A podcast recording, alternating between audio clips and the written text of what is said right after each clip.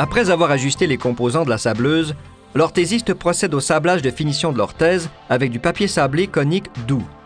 Il prend soin d'éliminer l'arête intérieure et extérieure du rebord et aussi graduellement les résidus de plastique.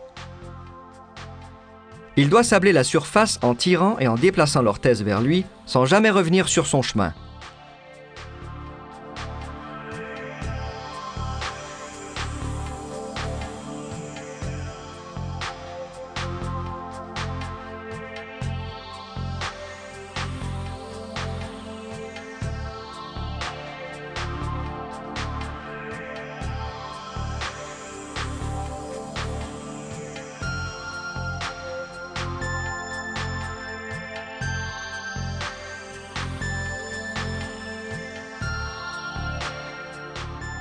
Il complète la finition du rebord de l'orthèse en polissant à l'aide d'un feutre rotatif.